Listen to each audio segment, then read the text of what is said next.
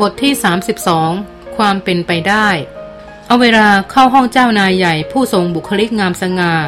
ได้ยินเขากำลังคุยโทรศัพท์เสียงเครียดอยู่พอดี ก็คุณพูดเหมือนหมาเห่านี่ว่า จะให้ผมทนฟังทุกวันได้ยังไง แล้วนี่คนกำลังทำงานทำการยังไม่เว้น ทุเรศจริง ๆ เพียงได้ยินเท่านั้นก็รู้ทันทีว่าคู่สนทนาไม่ใช่ใครอื่นภรรยาของเขานั่นเอง นี่เผอิญโผล่เข้ามาได้ยินข้อสนทนาส่วนตัว อันน่าจะเป็นความลับของนายโดยไม่ตั้งใจ หลอนสนิทกับเจ้านายจนลืมเคาะประตูเป็นบางครั้ง โดยเฉพาะอย่างยิ่งเมื่อเขาเพิ่งเป็นฝ่ายโทรใช้หล่อน หยิบแฟ้มเอกสารมาให้หยกหยก ใครจะไปนึกว่าแค่ไม่กี่นาทีให้หลัง บรรยากาศห้องนายจะขมึงตึงขนาดนี้ พอเห็นหล่อน ท่านผู้บังคับบัญชาก็เงียบเสียงลงชั่วครู่ ทำหน้ายุ่งมองไปทางอื่นเอาเวลาจึงรู้หน้าที่รีบวางแฟ้มเอกสาร แล้วปลีกตัวออกจากห้องไปโดยด่วนคำพูดชนิดหลุดปากในที่ทำงาน อย่างไม่เคยเป็นมาก่อนของนายเป็นความสะเทือนใจเอาเรื่อง เพราะแม้เพียงไม่กี่คำที่เอ่ยออกมาด้วยโทสะก็ลบภาพชีวิตสมบูรณ์แบบของเขาได้ทั้งหมด อุตส่าห์หลงนึกเสียตั้งนานว่า นายมีครอบครัวแสนสุข และถือเป็นแบบอย่างว่าจะลอกเลียนเสียหน่อย เฮ้อ นายครองตัวสะอาดเป็นคนไม่เจ้าชู้ มาได้จนอายุเหยียบห้าสิบแม้หล่อนอยู่กับเขาสองต่อสองก็ไม่เคยมี ลิ้นสองแฉกแลบออกมาสักครั้งเดียว เรียกว่าเป็นพ่อพระที่หาได้ยากมากในโลกความเป็นจริงปัจจุบัน และเอาเวลาก็เคยเห็นภรรยาของนายหลายหน เป็นผู้หญิงที่ยังประเปรียว แม้เลยวัยสี่สิบไปมากแล้ว ทั้งยิ้มง่าย ทั้งบุคลิกและท่วงทีสง่างามไม่แพ้สามี น่าจะใจเย็นคิดอ่านเป็นเหตุเป็นผลเสมอฉะไหนพลิกกลับตรปัดไปได้ บ่ายนี้ชั่วเวลาเพียงแค่ไม่กี่วินาที ต้นแบบชีวิตครอบครัวในอุดมคติ พลัน พังครืน เพิ่งตระหนักว่า บางครอบครัวก็มีฉากนอกที่หลอกตาคนอื่นได้สนิทแนบเนียนนัก กลับมานั่งที่โต๊ะ ในตาทอดเหม่อไปข้างหน้าอย่างไร้จุดหมาย รู้สึกคล้ายถูกต้มตุน และเพิ่งตาสว่าง สดสดร้อนร้อน ม้ไม่ใช่เรื่องใหญ่โตถึงขนาดเสียขวัญ แต่หล่อนก็ตระหนก ตกใจ และรู้สึกผิดหวังอย่างแรง ความลับเผยออกมาแล้ว ครอบครัวของนายก็เหมือนกับทุกบ้าน ที่มีปากเสียง มีปัญหาระหองระแหงกัน จะถี่ห่างขนาดไหนก็ต้องเป็นทุกข์แน่ ๆ การร่วมบ้านกับบุคคลที่ทำตัวเสมือนศัตรู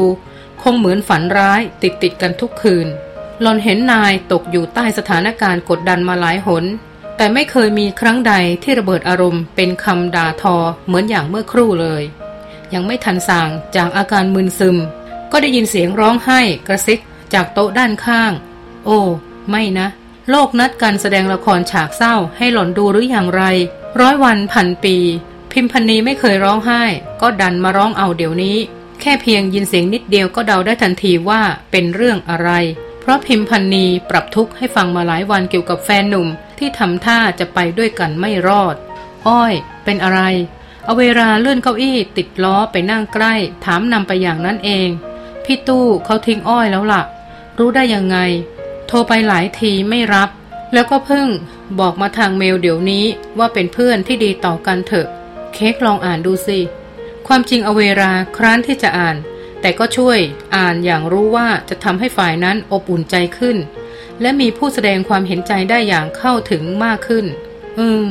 เขาก็ทิ้งแต่คำดีๆ ไว้นี่นะ ตอนเค้กโดนครั้งสุดท้าย เขาทิ้งคำบาดใจที่ทำให้ต้องจำไปนาน พิมพันนีเหลียวมองเพื่อนสาวทั้งน้ำตา แม้กำลังเศร้า ก็อดสอดรู้สอดเห็นเรื่องของคนอื่นไม่ได้คำบาดใจยังไง เอาเวลานิ่งไปนิดหนึ่งเพื่อสำรวจใจตนเอง ถึงจะเพิ่งสนิทเพราะนั่งใกล้กันไม่นาน ความรู้สึกก็บอกว่า ยินดีคุยเปิดอกกับอีกฝ่ายได้ ก็ทำนองเขาเจอคนใหม่ที่เหมาะกว่า เลยไม่อยากให้ทั้งเขาและเค้กเสียเวลาเปล่า คือมันประกอบกับที่เค้กรู้ด้วยน่ะนะ ว่าผู้หญิงคนใหม่ของเขารวยมาก ชนิดที่บินไปเที่ยวสวิตกันได้ทุกเดือนเชียวละเลวจริง ๆ ไม่ได้เลวอะไรมากหรอก อย่างน้อยก็พูดความจริง แล้วก็ไม่ได้หลอกเอาเค้กไว้เป็นกิ๊กสำรองใช้ ทุกคนอยากได้แฟนรวยกันทั้งนั้นแหละ เพราะมันสบายเร็วไง ของอ้อยนี่ดีออก เหตุผลที่เลิก เพราะครอบครัวเข้ากันไม่ได้ ซึ่งสถานการณ์ก็ทำให้อ้อยเตรียมใจมาได้นานพักหนึ่งแล้ว ใช่ว่าจู่ๆเขาจะสะบัดก้นหนีแบบไม่มีปีมีขลุ่ยเสียที่ไหน พิมพันนีกรีดน้ำตาทิ้งด้วยปลายนิ้ว ก็จริงอย่างอเวราว่า ปริมาณน้ำตาคงช่วยวัดระดับความรักกันได้ น้ำตาของหล่อนแค่เอ่อขังขอบแล้วหยดหน่อยๆ ไม่ถึงกับไหลพรากออกมาอาบแก้มจนแฉะ สัมพันธภาพระหว่างหล่อนกับพี่ตู้ ทุลักทุเลเก้เก้กังกังมาตั้งแต่ต้น โดยเฉพาะเกี่ยวกับญาติพี่น้อง พ่อแม่ปู่ย่าตายาย เหมือนเปิดโอกาสให้ฝึกทำใจวางเฉยนานๆ ก่อนได้เวลาขาดกันจริงสำหรับฝ่ายหล่อนตั้งข้อรังเกียจที่พี่ตู้ด้วยเหตุผลที่บ้ามาก คือพี่ตู้เป็นผู้ชายไทย ถ้าไม่ใช่ชายจีน แปลว่าขี้เกียจ ทั้งที่จริงพี่ตู้ก็ขยันตามปกติ แม้ไม่ทำงานตัวเป็นเกลียว ก็ใช่จะแปลว่าสร้างเนื้อสร้างตัวใน 5 ปีหรือ 10 ปี ไม่สำเร็จเสียที่ไหน ส่วนฝ่ายเขานั้นตั้งข้อรังเกียจหล่อนด้วยเรื่องบ้ายิ่งกว่า คือหล่อนนามสกุลเดียวกับรองหัวหน้าพักการเมืองที่ทั้งบ้านเกลียด ที่แรกหล่อนเห็นว่าหน้าขำและพยายามบอกว่าหล่อนเป็นเพียงญาติหางแถว แถมตอนเลือกตั้งหล่อนก็ไม่ได้เอาพักของญาติทุกครั้งขึ้นอยู่กับ ตัวผู้สมัครเป็นสำคัญ แต่ยิ่งเข้าหาผู้ใหญ่นานขึ้นก็ชักขำไม่ออก สายตารังเกียจเดียดฉันที่ยิงตรงมา ที่ทำให้หล่อนเกิดความอึดอัดจนอยากกรีดดัง ๆ หลายหน จุดแตกหักอย่างแท้จริงคงเป็นวันที่หล่อนเผลอตัว เถียงแทนญาติกลางโต๊ะทานข้าว ด้วยเพราะรู้ดีว่าญาติไม่ได้ทำเรื่องที่ใครๆกำลังกล่าวหากันทั้งเมือง บ้านของพี่ตู้ถึงกับวางช้อนซ่อมลุกขึ้นทิ้งโต๊ะหนีเกือบหมด นับแต่นั้นหล่อนก็ไม่เคยได้เข้าบ้านพี่ตู้อีกเลย คิดไปคิดมา จุกอกเข้าก็ส่งเสียงระบายดื้อๆ โอ้ย เป็นหมาดีกว่า จับคู่กันจะได้ไม่ต้องเรื่องมาก เอาเวลาได้ยินเพื่อนบ่นเช่นนั้น ก็ใจหล่นวูบ รีบเตือนด้วยความเป็นห่วงทันที อย่าคิดอย่างนั้นเลยอ้อย พิมพันนีเห็นสีหน้าตาจริงจังของเพื่อนแล้วหัวเราะขบขัน แทบลืมความเศร้าโศกเป็นปลิดทิ้งทำไมกลัวอ้อยจะไปเป็นหมาจริง ๆ เหรอ เธออย่าพร่งอย่างนี้อีกก็แล้วกัน ถ้าพูดจนติดนิสัย ตอนตายจิตเธออาจสร้างภาพพบอย่างนั้นขึ้นมาได้ เอาเวลาเอ่ยตามที่รู้มา แต่พิมพันนียังคงเห็นเป็นเรื่องตลกบนอยากเป็นอะไรก็เป็นกันง่ายๆเงี้ยเหรอ งั้นอ้อยบนอยากเป็นนางฟ้าก็ได้เป็นนางฟ้าน่ะสิ ขึ้นสูงน่ะไม่ง่ายหรอก สัจธรรมมีอยู่ทั่วไป ถ้าอยากขึ้นสูงต้องออกแรงตะเกียกตะกายทวนกระแสกัน แต่ถ้าต่ำกว่าฐานที่ยืนอยู่ แค่เอาตัวไหลไปตามกระดานลื่นก็พอ เหมือนก่อนตายจิตประวัติไปถึงความเป็นหมานิดเดียว ก็เสร็จแล้ว พิมพณีรับฟังเรื่อยๆ ไม่ถึงกับเห็นว่าเหลวไหล ถ้าต้องพูดเรื่องภพภูมิ ในที่ทำงานยุคสองพันแต่ก็ไม่ได้เห็นคำพูดของเพื่อนน่าเชื่อถือ หรือควรนำพาเป็นอารมณ์จริงจังเช่นกัน ฉันไปดูหมอมาละ่ะ คนเพิ่งอกหัก ตัดสินใจเปลี่ยนเรื่อง น้ำตาเหือนแห้งลงสิ้น เขาบอกว่ากว่าฉันจะเจอเนื้อคู่ก็ตั้ง 29 แน่สองรายเลยนะเธอ ดูตรงกันเปียบเลย มีเหตุผลอะไรที่ต้องเป็น 29 ดวงดาวไง มันทำมุมเหมาะให้มีคู่ตอนนั้นมั้ง เอาเวลายักไหล เหตุผลของดวงดาวอาจมีจริง แต่จะรู้ได้ยังไงว่าหมอดูรู้จริง แหม จะทำตัวเป็นผู้ต่อต้านหมอดูหรือไง เธอน่ะ ไปดูมาบ้างหรือเปล่า ก็ดู ฝ่ายถูกรุกสารภาพง่ายๆ เห็นไหม ตัวเองก็ดู สรุปคือดูทั้งๆทที่สงสัยว่าหมอดูรู้จริงหรือไม่จริง คนเราพอเหมือนถูกปิดหูปิดตาไม่ให้เห็นอะไร ก็อย่าแกะผ้าผูกตาออก หรืออย่างน้อยที่สุดก็ฟังใครกระซิบข้างหูเสียหน่อยว่า ตรงหน้าคืออะไร เบื้องไกลเป็นยังไง สวยงามหรือเลวร้ายขนาดไหน ถึงจะไม่แน่ใจว่าคนพูด แก่ผ้าผูกตาของตัวเองออกได้แล้ว หรือยังก็เถอะ เค้กแค่ตั้งประเด็นขึ้นมา คือถ้าเหตุผลของทุกสิ่งขึ้นอยู่กับดวงดาวอย่างเดียว ชีวิตคนก็แค่เครื่องเล่นของดวงดาวน่ะสิมันน่าจะมีความหมายมากกว่านั้นนี่นา พิมพนียักไหลบ้าง เค้กหมายถึงกรรมเก่าในอดีตชาติใช่ไหมที่ทำให้เราเป็นเป็นกันอยู่อย่างนี้ ยังไงไม่รู้สินะ ไม่เคยมีใครทำให้อ้อยรู้สึกว่าเหตุการณ์ทั้งหลายมันผูกโยงกับอดีตชาติได้เสียด้วย แต่มีคนทำให้รู้สึกว่าทั้งหลายทั้งปวง มันผูกโยงกับดวงดาวจริง อ้อยก็ต้องเชื่อทางนี้ก่อนละเท่าที่เค้กได้ยิน คือดวงดาวมีอิทธิพลจริง แต่คนเราจะตกอยู่ใต้อิทธิพลดวงดาวดวงไหน ราศีอะไรก็ขึ้นอยู่กับกรรมเก่าส่งมา แล้วเธอล่ะ ไปทำกรรมเก่าอะไรมานักหนา ชาตินี้ก็ออกดีดีไง พิมพณียั้งปากไว้ เพราะแค่พูดเท่านั้นก็เห็นหน้าอเวราเสียอย่างคนโดนจี้ใจดำจึงรีบเบนประเด็นอย่างแนบเนียน อย่างเค้กนี่โง่เฮงออกจะเหมือนคุณหนู คอยนั่ง นับเงินแทนป้าป๋าไงต้องมาเป็นมนุษย์เงินเดือนก็ไม่รู้ อเวลายิ้มเจือนเพราะตระหนักว่าเพื่อนเลี่ยงคำเดิมที่ตั้งใจพูดแต่แรก อ้อยจะบอกว่าถ้ากรรมวิบากมีจริง เค้กก็ออกดีดี แต่ทำไมถูกทิ้งใช่ไหมล่ะ พูดไปเถอะ เค้กรับได้ ไม่ใช่เรื่องเจ็บปวดสักเท่าไหร่แล้ว ปรงตกแล้ว ปรงว่าเคยไปทิ้งเข้ามาก่อน ก็คงงั้น เพราะชาตินี้โดนจนชินจนชา ด้วยวิธีเดิมๆตลอด มันคงไม่ใช่เรื่องฟลุก และถ้าธรรมชาติมีเหตุผล ไม่เคยแกล้งใครเล่นตามอำเภอใจ เค้กก็เชื่อว่าเค้กต้องทำคนอื่นไว้ก่อน เกิดมาในชาตินี้จริง ๆ เพราะชาตินี้เค้กไม่เคยตั้งใจหลอกให้ใครมีความหวัง ลมๆแรงๆสักคน หญิงสาวพูดด้วยเสียงเรียบสนิท เรียบเสียจน คนฟังไม่รู้สึกเป็นเรื่องน่าสงสาร แต่ขณะเดียวกันก็ได้แรงบันดาลใจ ที่จะสงบสติอารมณ์ตาม ถ้าเธอเคยหลอกชาวบ้านไว้ในชาติก่อนทำไมไม่ติดนิสัยเจ้าชู้ชอบหลอกมาบ้างละ่ะ นั่นคือสิ่งที่อเวราตอบไม่ได้ อาจจะเข็ดแล้วอธิษฐาน กลับตัวกลับใจใหม่ในช่วงท้ายมั้ง ไม่รู้สิก็ได้แต่เดาส่งประสานนักเดาคุยกันนั่นแหละ ในเมื่อไม่รู้จริงและไม่ได้มีทางรู้ได้ อย่างนี้จะมีประโยชน์อะไร ถ้าโทษอดีตการปางบันแต่ครั้งไหน ก็ประโยชน์ตรงที่จะได้ตั้งใจ ไม่หลอกคนอื่นให้รอเกอร์อีกไง ชาตินี้ใช้ใช้กรรมให้หมดไป ชาติหน้าไม่ต้องเป็นทุกข์อีก เอาเวลาตอบเท่าที่สติปัญญาของคนไม่รู้จริงคนหนึ่งจะเอื้อ และนั่นก็ทำให้พิมพันนีเบ้ปาก ไม่ยุติธรรมเลยนะ ถ้ามีใครบอกว่าควรทำอย่างนั้นอย่างนี้ แต่ก็ไม่เห็นจะพิสูจน์ได้ว่าควรหรือไม่ควรเพราะอะไร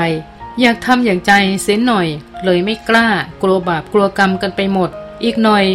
อาจมีคนติดเครื่องฉายภาพวิบากกรรมได้มั้ง เอาแบบไฟฉายส่องทะลุเข้าไปถึงวิญญาณพวกเรา เห็นเงาเป็นรูปร่างวิกลวิการกันทั่วหน้า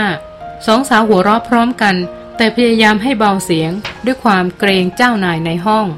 อเวราและพิมพันนีเป็นเลขาประเภทที่พูดอังกฤษกับลูกค้าต่างประเทศได้ มีปฏิพานคิดแก้ปัญหาเฉพาะหน้าเล็กๆ น้อยๆ แทนนายได้ แล้วก็จัดการงานเอกสารทางคอมพิวเตอร์หลายๆ ชนิดได้ กับทั้งนั่งอยู่หน้าห้อง เป็นด่านหน้า ให้นายกันตามลำพังสองคน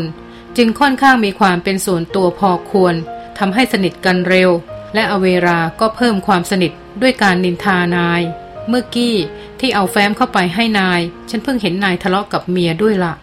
ไอ้อย่างนายทะเลาะกับเมียด้วยเหรอ เห็นควงกันงานไหนก็จีจ๋ากันตลอด พวกเราคงไม่รู้อะไรอีกเยอะ ฟังแค่ไม่กี่คำรู้เลยว่านายทนแรงกดดันที่บ้านมานาน ที่พูดนี่ไม่ได้ตั้งใจนินทานายรับหลังหรอกนะ เพียงแต่เห็นว่าเป็นเรื่องน่าเล่าสู่กันฟัง เลยเอามาเผื่อแผ่ให้คนกำลังตกทุกข์ได้ยาก อย่างเธอรู้สึกดีขึ้น พิมพันนีหัวเราะคิกคักจ้าเรื่องน่าเล่าสู่กันฟังมากที่สุด ก็คือเรื่องชาวบ้านนั่นเอง เอาเวลาหัวเราะเขินๆเค้กว่าเมื่อกี้เค้กเพิ่งเห็นสัจธรรมมาอย่างหนึ่ง สัจธรรมอะไร ความสุขเป็นแค่ภาพลวงตา ความทุกข์เท่านั้นเป็นของจริง รอยยิ้มของพิมพณีเลือนลง เคยคิดทำนองนี้เหมือนกันแหละ อย่างพี่ตู้นี่มาพร้อมกับความสุข เพื่อในที่สุดจะได้พาอ้อย ไปหาความทุกข์หนักแท้ๆเลย นั่นแหละ ถึงถ้าเธอแต่งงานกับพี่ตู้ โดยไม่มีเรื่องครอบครัวเข้ามาเอี่ยว ก็ไม่มีอะไรประกันว่าจะเป็นแบบนายของเราวันนี้หรือเปล่า ในวัยเดียวกับพวกเรา เจ้านายเราอาจโดนหมอดูทักก็ได้ว่า เนื้อคู่คือเมียคนปัจจุบันนี่เอง เรื่องจริงไม่ได้จบตอนแต่งงานเหมือนนิยาย หลังแต่งยังมีอะไรให้ดูอีกเยอะ เนอะรู้งี้บวชชีดีกว่า พึมพำเสร็จก็ทอดตามองผนังห้อง เท้าคางรำพึง ไม่รู้ทำบุญอะไรกับผัวเก่าในชาติก่อน ชาตินี้ถึงเจอกันช้านัก กว่าจะพบกันอายุก็ปาเข้าไปตั้ง 29 แน่ หมอดูบอกหรือเปล่าว่า แก่กว่าหรืออ่อนกว่า ต้องแก่กว่าสิจ๊ะ เนื้อคู่นะเธอ กฎหมายประเทศไหน เนื้อคู่กันผู้ชายต้องอายุมากกว่า ว่าแต่แก่กว่าเธอกี่ปี พิมพณีอึกอัก หมอดูคนหนึ่ง บอกสามปี แต่อีกคนบอกห้าปี ก็คงอยู่ระหว่างนี้แหละ ดวงดาวคงไม่ได้บอกพิกัดอายุได้เป๊ะๆมั้ง แต่สามปีกับห้าปีก็ถือว่าใกล้เคียงกันแล้วนี่สามปีกับห้าปีน่ะ ต่างกันเป็นคนละเรื่องเลยนะ เพราะเท่ากับเนื้อคู่ของเธอเกิดในเลิกต่างกันลิบลับ แล้วหมอดูเขาว่าเป็นคนไทยหรือเปล่า อุ้ยซักละเอียดจริง หมอดูไม่ได้บอกว่าไทยหรือเทศ แต่ไม่บอกก็คงแปลว่าเป็นไทยนั่นเองเอาเวลาพยักหน้า ปีนี้เธออายุ 25 เพราะฉะนั้นปัจจุบันเขาของเธอก็ต้อง 28 หรือ 30 และอาศัยอยู่ในราชอาณาจักรไทย ไม่ใช่คนป่าเผามาลุกกุ๊กกุ๋ยที่ไหน พิมพนีหัวเราะขำ ระหว่างนั้นอเวราก็หยิบกระดาษแผ่นเล็ก บนโต๊ะเพื่อนสาวขึ้นมาจากกล่องใส่ และนำปากกามาวาดประเทศไทยคล้ายรูปขวานคร่าวๆ พี่สาวของเค้กเพิ่งพูดให้ฟังเมื่อวันก่อน หลอนนึกถึงโรสรินผู้เป็นที่พึ่งทางใจมาระยะหนึ่ง เค้กว่าน่าสนใจ กรมแรงงานบอกว่าผู้ชายไทยในวันนี้มี 30 กว่าล้าน ถ้าคัดให้เหลือเฉพาะวัยแรงงาน คือช่วงอายุ 15ถึง60 จะตกประมาณ 20 กว่าล้าน คัดแบบมั่วๆ ให้เหลือเฉพาะที่อยู่ในวัยใกล้เคียงกับเรา ตั้งแต่ 20 กลางๆ ถึง 30 อาจเหลือสัก 2 ล้าน พิมพันีทำตาโต หู มีให้เลือกตั้งสองล้าน ปัญหาอยู่ตรงนี้แหละ ในสองล้านนั้นต้องกรองอีก อาจจะด้วยระดับการศึกษา ระดับฐานะ ระดับสติปัญญา ตลอดจนรูปร่างหน้าตา รสนิยม โลกทัศน์ ศาสนา วิธีใช้ชีวิตและอื่นๆ สมมติว่าคนที่คู่ควรหรืออย่างน้อยเข้ากับเธอได้